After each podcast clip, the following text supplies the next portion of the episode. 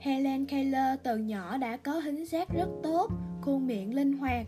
Bố mẹ còn mong cô sẽ đi theo con đường âm nhạc.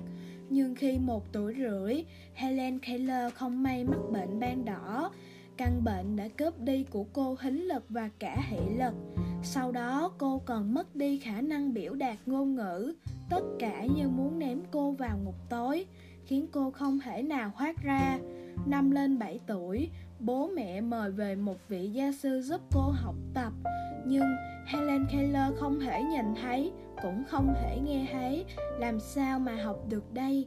Vị gia sư bèn nghĩ ra một cách Trước tiên lấy cho Helen Keller một con cô chơi. Sau đó viết chữ búp bê vào lòng bàn tay cô. Như vậy Helen có thể hiểu được nghĩa của từ búp bê là như thế nào. Helen Keller nhanh chóng thích cách học này.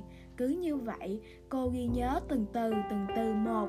Kiến ha lâu, đầy tổ. Helen Keller đã học thêm được rất nhiều từ nhờ cách học này sau này cô còn học được cách nói, thậm chí còn tốt nghiệp học viện Radford, Mỹ với thành tích loại ưu, trở thành một nhà văn, nhà giáo dục với kiến thức uyên bác.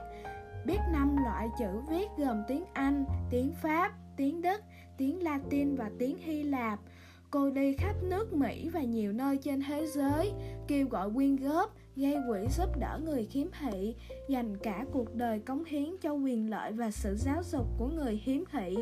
Cô được nhân dân trên khắp thế giới ngợi khen và được chính phủ nhiều nước trao tặng nhiều phần thưởng cao quý.